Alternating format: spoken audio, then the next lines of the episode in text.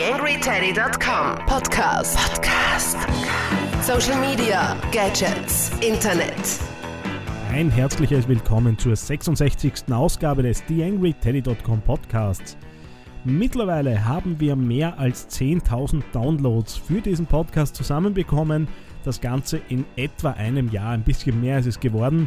Ein großartiger Erfolg, wie ich finde. Herzlichen Dank fürs Zuhören. Wie ihr ja mitbekommen habt, bin ich ein bisschen in die Sommerpause gerutscht, sprich alle zwei Wochen ist derzeit der Veröffentlichungsrhythmus unseres kleinen Podcast-Projekts hier. Und diesmal habe ich auch einen Interviewpartner wieder zu Gast, nämlich den Ronny Mülleder von E. mit dem ich mich ein bisschen über die äh, Recruiting und Human Resources Schiene in Bezug auf Social Media unterhalten habe. Viel Spaß wünsche ich euch mit Ronny Müllleder. Ich darf mich auch ganz herzlich bedanken bei meiner Podcast-Patenschaft. Einmal mehr ist es Bene Büromöbel. Wohin führt die Reise unserer beschleunigten Arbeitswelten? Wo werden die künftigen Jobnomaden und Wissensarbeiter sitzen? Bene, weltweit agierender Spezialist für Büroeinrichtungen, ist konsequent neuen Trends auf der Spur, die die neuen Arbeitswelten beeinflussen. Dabei heißt es, sich heranzutasten und zu versuchen, Spuren aufzunehmen. Genau das will Bene mit der neuen Bene Office Podcast Serie tun.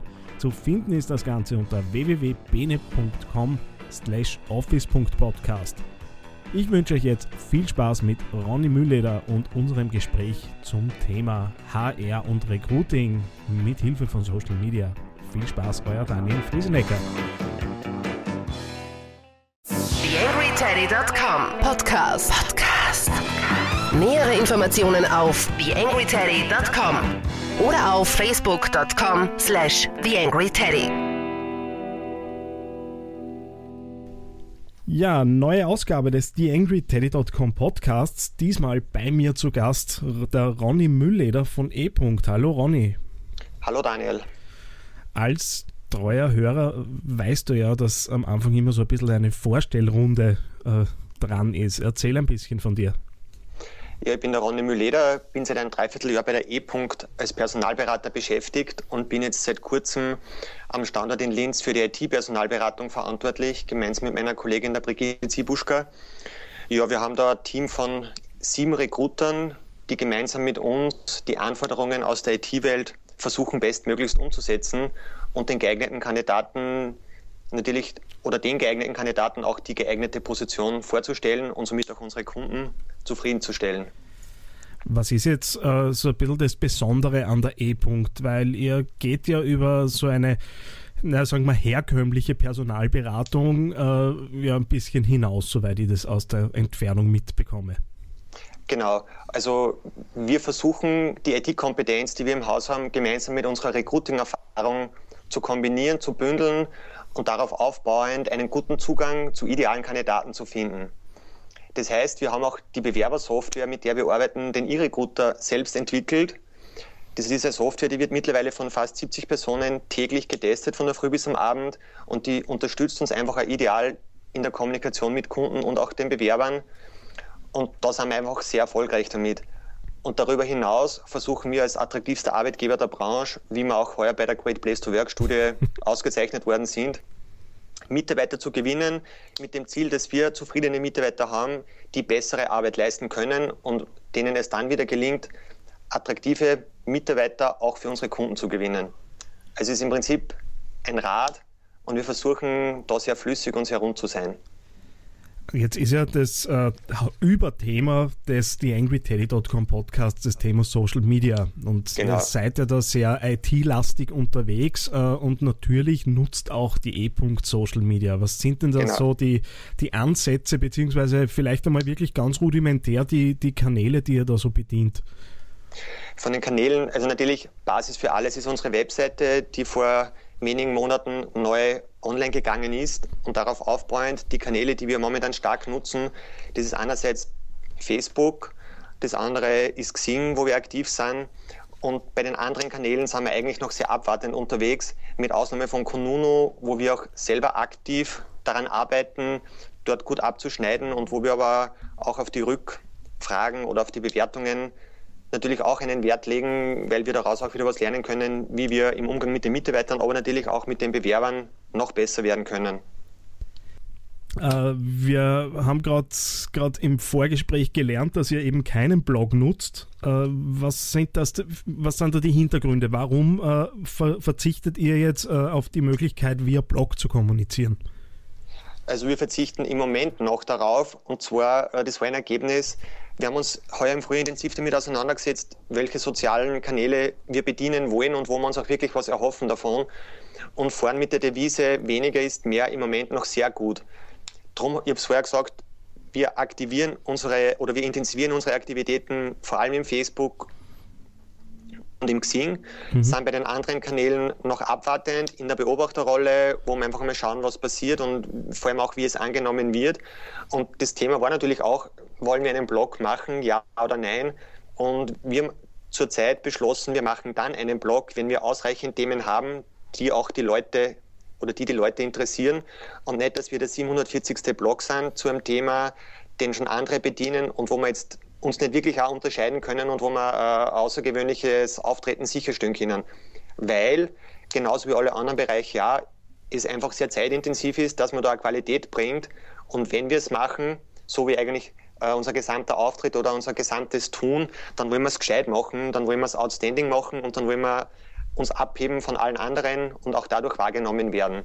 Darum gibt es heute noch keinen Blog, was aber nicht ausgeschlossen ist, dass wir in der Zukunft einmal einen Blog haben werden vielleicht ein bisschen ein, ein Themenschwenk hin zu Xing. Äh, ja. Jetzt ist Xing lebt ganz stark von den persönlichen Kontakten und genau. davon, dass man eben selbst aktiv ist. Und äh, auch äh, aus der Erfahrung, die ich, die ich immer wieder mache, jetzt äh, ist es so, dass ein Unternehmen sagt, wir müssen auf Xing und das ist Business to Business und da müssen wir hinein. Und äh, wenn man dann äh, irgendwo erklärt, naja, es hängt dann aber schon an den Mitarbeitern, damit es wirklich auch zu leben beginnt, dann äh, ist es eigentlich schon nicht mehr ganz so interessant. Was ist so, so eure Erfahrung mit Xing? Jetzt seid ihr natürlich auch so ein bisschen im, im Headhunting draußen, wo Xing genau. natürlich ein super Netzwerk ist.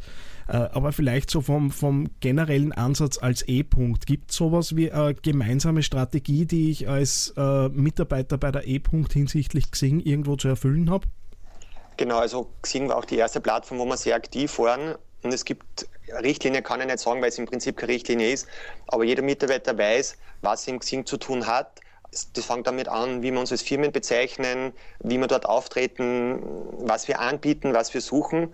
Und darauf aufbauend wird natürlich in den einzelnen Mitarbeiter das Vertrauen gesetzt, dass er auch dann weiß, wie er sich dort benimmt, also jetzt von den Verhaltensweisen her. Mhm. Es ist so, wir haben natürlich ein Firmenportal im Xing, wir sind dort präsent, aber wir haben uns auch ganz aktuell zum Beispiel gegen die Recruiter-Mitgliedschaft entschieden. Das Thema bei Xing ist, dort kann jeder suchen. Da kann ich mich auch schon wieder nicht mehr abheben von, von unseren Wegbegleitern und vor allem auch, da suchen unsere Kunden auch selber. Das heißt, natürlich, wir schauen auch im Xing, aber jeder kennt das, wenn er jede Woche einen Job offeriert kriegt im Xing und er eigentlich gar nicht auf der Suche ist. Darum sind wir da auch sehr vorsichtig unterwegs und es muss schon wirklich gut passen, dass wir die Xing-Suche so intensiv einbeziehen. Und die Erfolgsquote ist auch im Xing keine sehr gute, sagen wir es einmal so. Das heißt, wir haben andere Wege gefunden, um erfolgreich Mitarbeiter zu finden, verwenden aber natürlich Xing trotzdem, einerseits auch um unseren Kontakten zu zeigen, wer wir sind, was wir anbieten, wie wir auftreten, wie einheitlich wir auftreten und natürlich darüber hinaus, dass auch unseren Mitarbeitern die Gelegenheit gegeben wird, wieder diese Bekannte von ihnen anzusprechen oder einfach darauf aufmerksam zu machen, ohne aufdringlich zu wirken. Also das ist ja überhaupt mhm. ganz ein, heiklich, ein ganz ein heikles Thema, das bei uns bei allen Auftritten wichtig ist. Jetzt hast du gerade gesagt, ihr habt andere Wege gefunden. Inwiefern darfst du denn über die anderen Wege sprechen? Äh, ich darf natürlich darüber sprechen, weil ich verkaufe es ja auch unseren Kunden und tue das immer recht gern, wenn ich das auch belegen kann. Der Kern von unserer Arbeit ist im Prinzip unsere Datenbank, wo wir haben gerade besprochen vorhin, wo wir derzeit 140.000 Kandidaten drinnen haben, wo unser Bewerbermarketing intensivste Maßnahmen setzt, damit die Kandidaten auch aktuell sind oder dass die Daten aktuell sind und dass wir auch, wir wissen von jedem Kandidaten, ob er auf der Suche ist, beziehungsweise hoffen wir, dass er sein Profil auch ordentlich pflegt. Und von daher oder aus diesem Repertoire besetzen wir auch die meisten unserer Positionen. Natürlich finde ich in unserer Datenbank keine Kunden, da muss ich mir viele andere Wege machen, unter anderem natürlich auch im Xing. Aber unsere Hauptstrategie ist die Besetzung über unsere Datenbank. Circa zwei Drittel aller, jo aller Jobs machen wir so. Und darüber hinaus versuchen wir einfach die Leute auf uns aufmerksam zu machen. In, wie in Xing oder wie im Facebook zum Beispiel oder mhm. natürlich über unsere Webseite. Wir haben ganz fantastische Zugriffszahlen auch auf unserer Webseite. Wir haben jedes Monat im Prinzip 1500 Neueinträge in unserer Datenbank, wo ein Großteil über die Webseite kommt. Also wie gesagt, weniger ist mehr von den Kanälen und dafür das, was man macht, gescheit machen. Und so kommen wir derzeit noch zu ausreichend Kandidaten was so ein bisschen ein Reizthema ist und äh, wir arbeiten uns so durch die äh, ganzen Kanäle ein bisschen durch, äh, ist dann Kununu ist ein bisschen ein Reizthema, wenn man draußen steht. Ja, die einen finden es genau. eigentlich ganz super, äh, die anderen sagen, da wird nur vernadert. Äh, ich habe auch schon Leute kennengelernt, die äh, dann eben sagen, na gut, ich habe ein Gewerkschaftsthema bei mir im Unternehmen und die Gewerkschaft weiß das sehr wohl als Waffe einzusetzen. Wie ist jetzt äh, euer Zugang zu, zu Kununu? Man, es ist nicht alles Gold, was glänzt, aber ganz so, so schlimm dürfte es dann auch wieder nicht sein. Wo, wo ist die Wahrheit? Also aus meiner Sicht ist Kununu überhaupt nicht schlimm.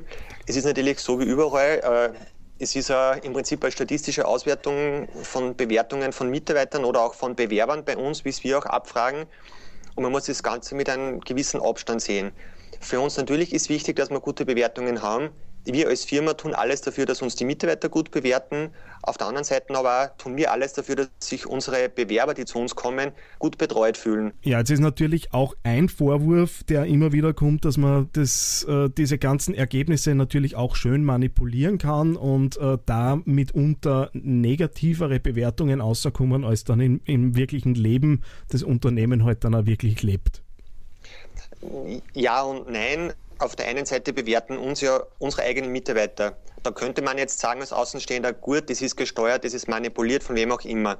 Glaube ich nicht, weil die Mitarbeiter ja äh, so alt und so erfahren genug sind, dass wissen, was sie dort angeben.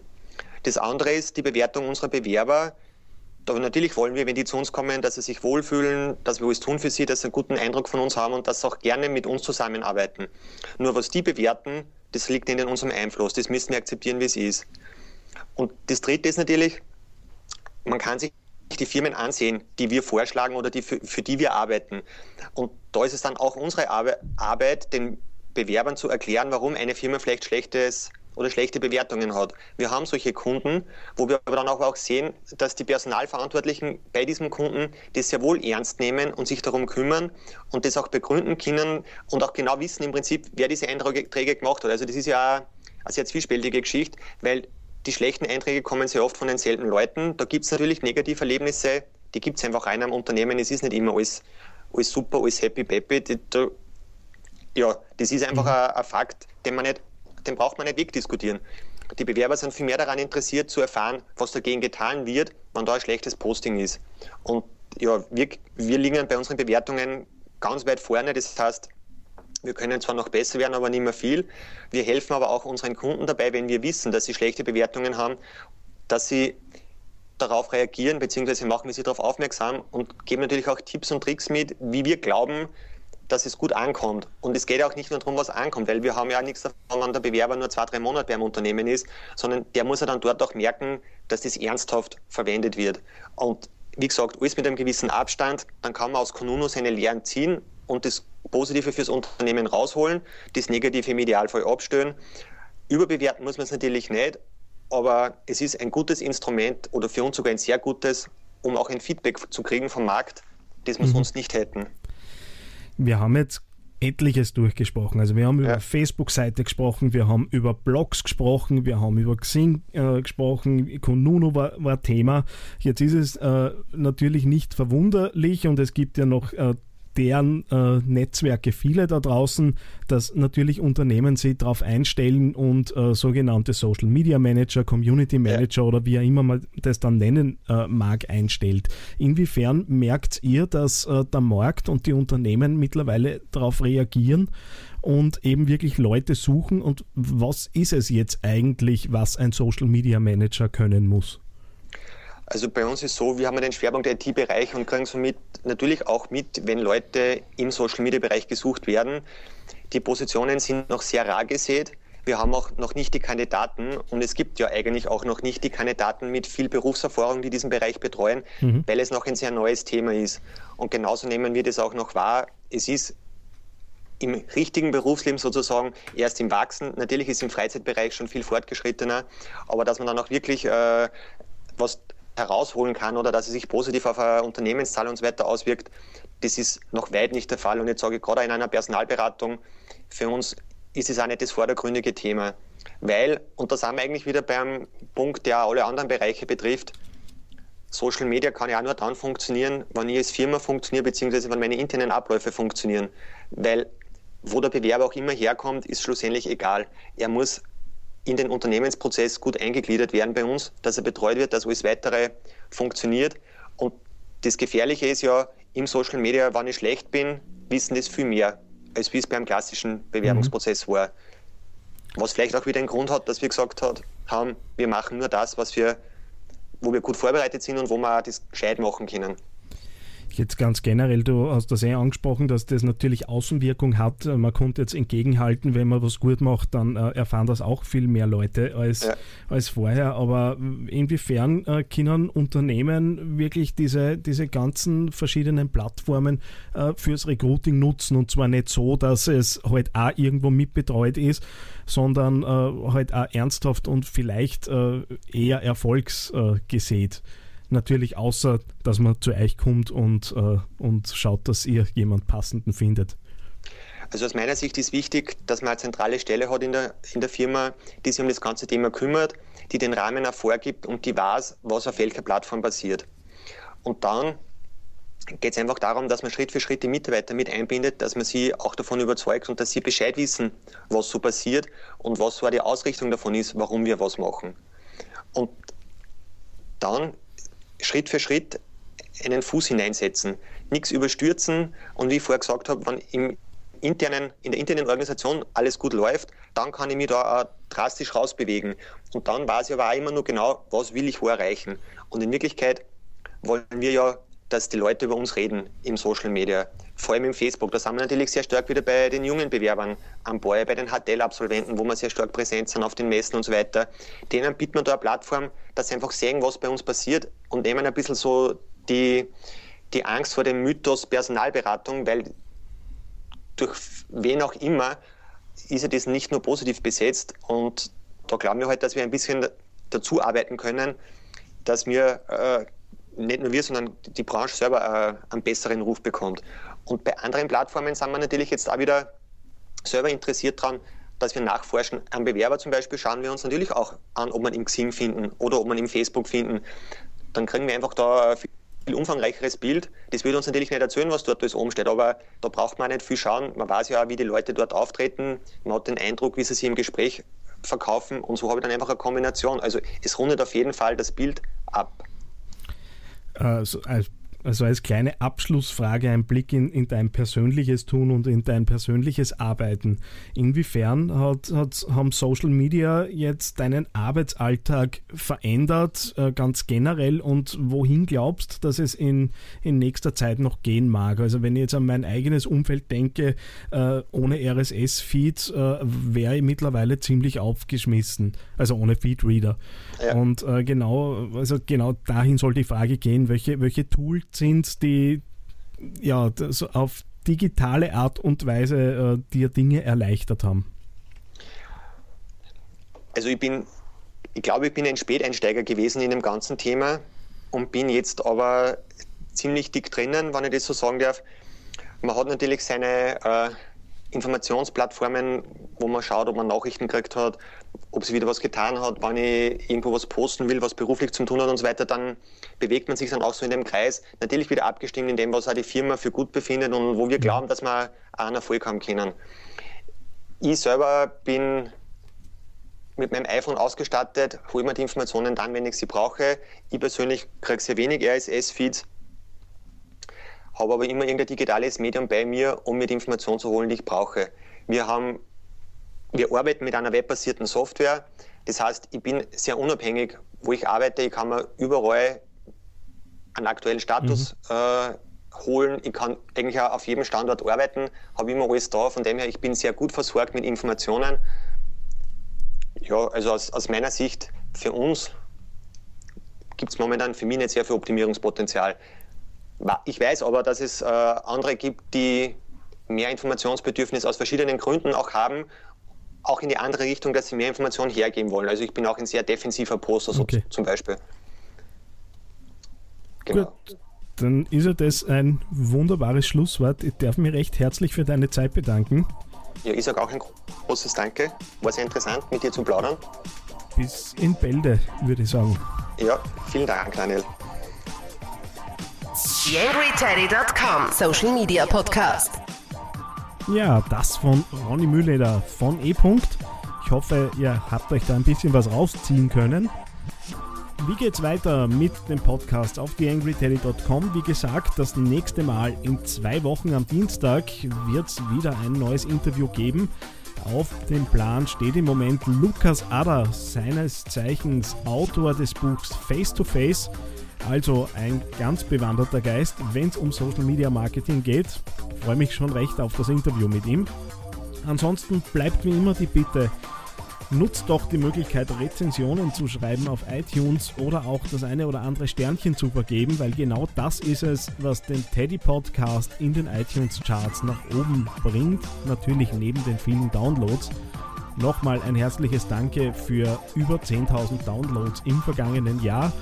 Für das, dass wir hier in einer Nische unterwegs sind, ist das durchaus beachtlich und zeigt auch, dass das Format auf jeden Fall weitergehen wird bin auch am Überlegen, da ein bisschen was zu ändern und möglicherweise das Ding breiter aufzustellen, aber dazu brauche ich erstens Zeit, zweitens Kraft und drittens Ressourcen und das schaut im Moment nicht so aus, als wäre das so leicht aufzustellen.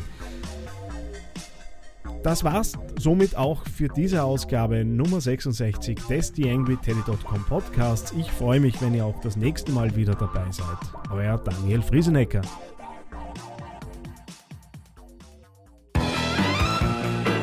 TheAngryTeddy.com Podcast. Podcast. Nähere Informationen auf TheAngryTeddy.com oder auf Facebook.com slash TheAngryTeddy.